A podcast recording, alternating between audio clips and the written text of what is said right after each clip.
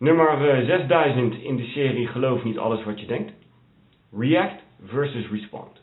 To react betekent reageren vanuit je triggers. Dus onbewust acteren vanuit onterechte gevoelens die niet bij een situatie passen. Je reageert puur vanuit het gevoel wat er bij jou om welke reden dan ook getriggerd wordt. Het heeft niets met de situatie te maken.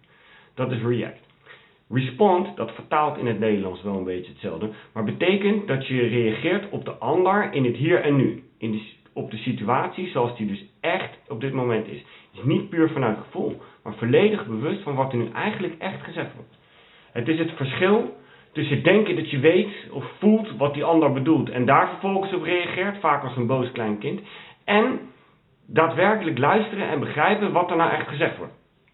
En als je dus twijfelt, kunnen vragen van, hé, hey, hoe bedoel je dat? Geloof niet alles wat je denkt.